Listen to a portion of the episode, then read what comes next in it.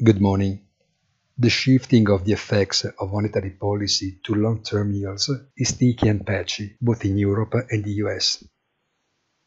The securities, especially public ones, held by central banks as an unconventional instrument of liquidity governance and support for the economy, have reached colossal amounts over the years, and the normalization of balance sheets is a process that cannot be accelerated without creating equally distortive effects. As in the accumulation phase, in the divestment phase, the territory is uncharted and therefore insidious.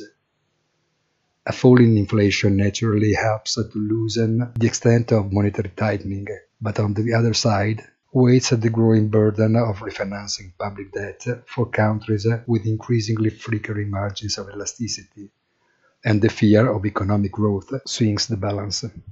Have a nice day and please visit our site easy-finance.it.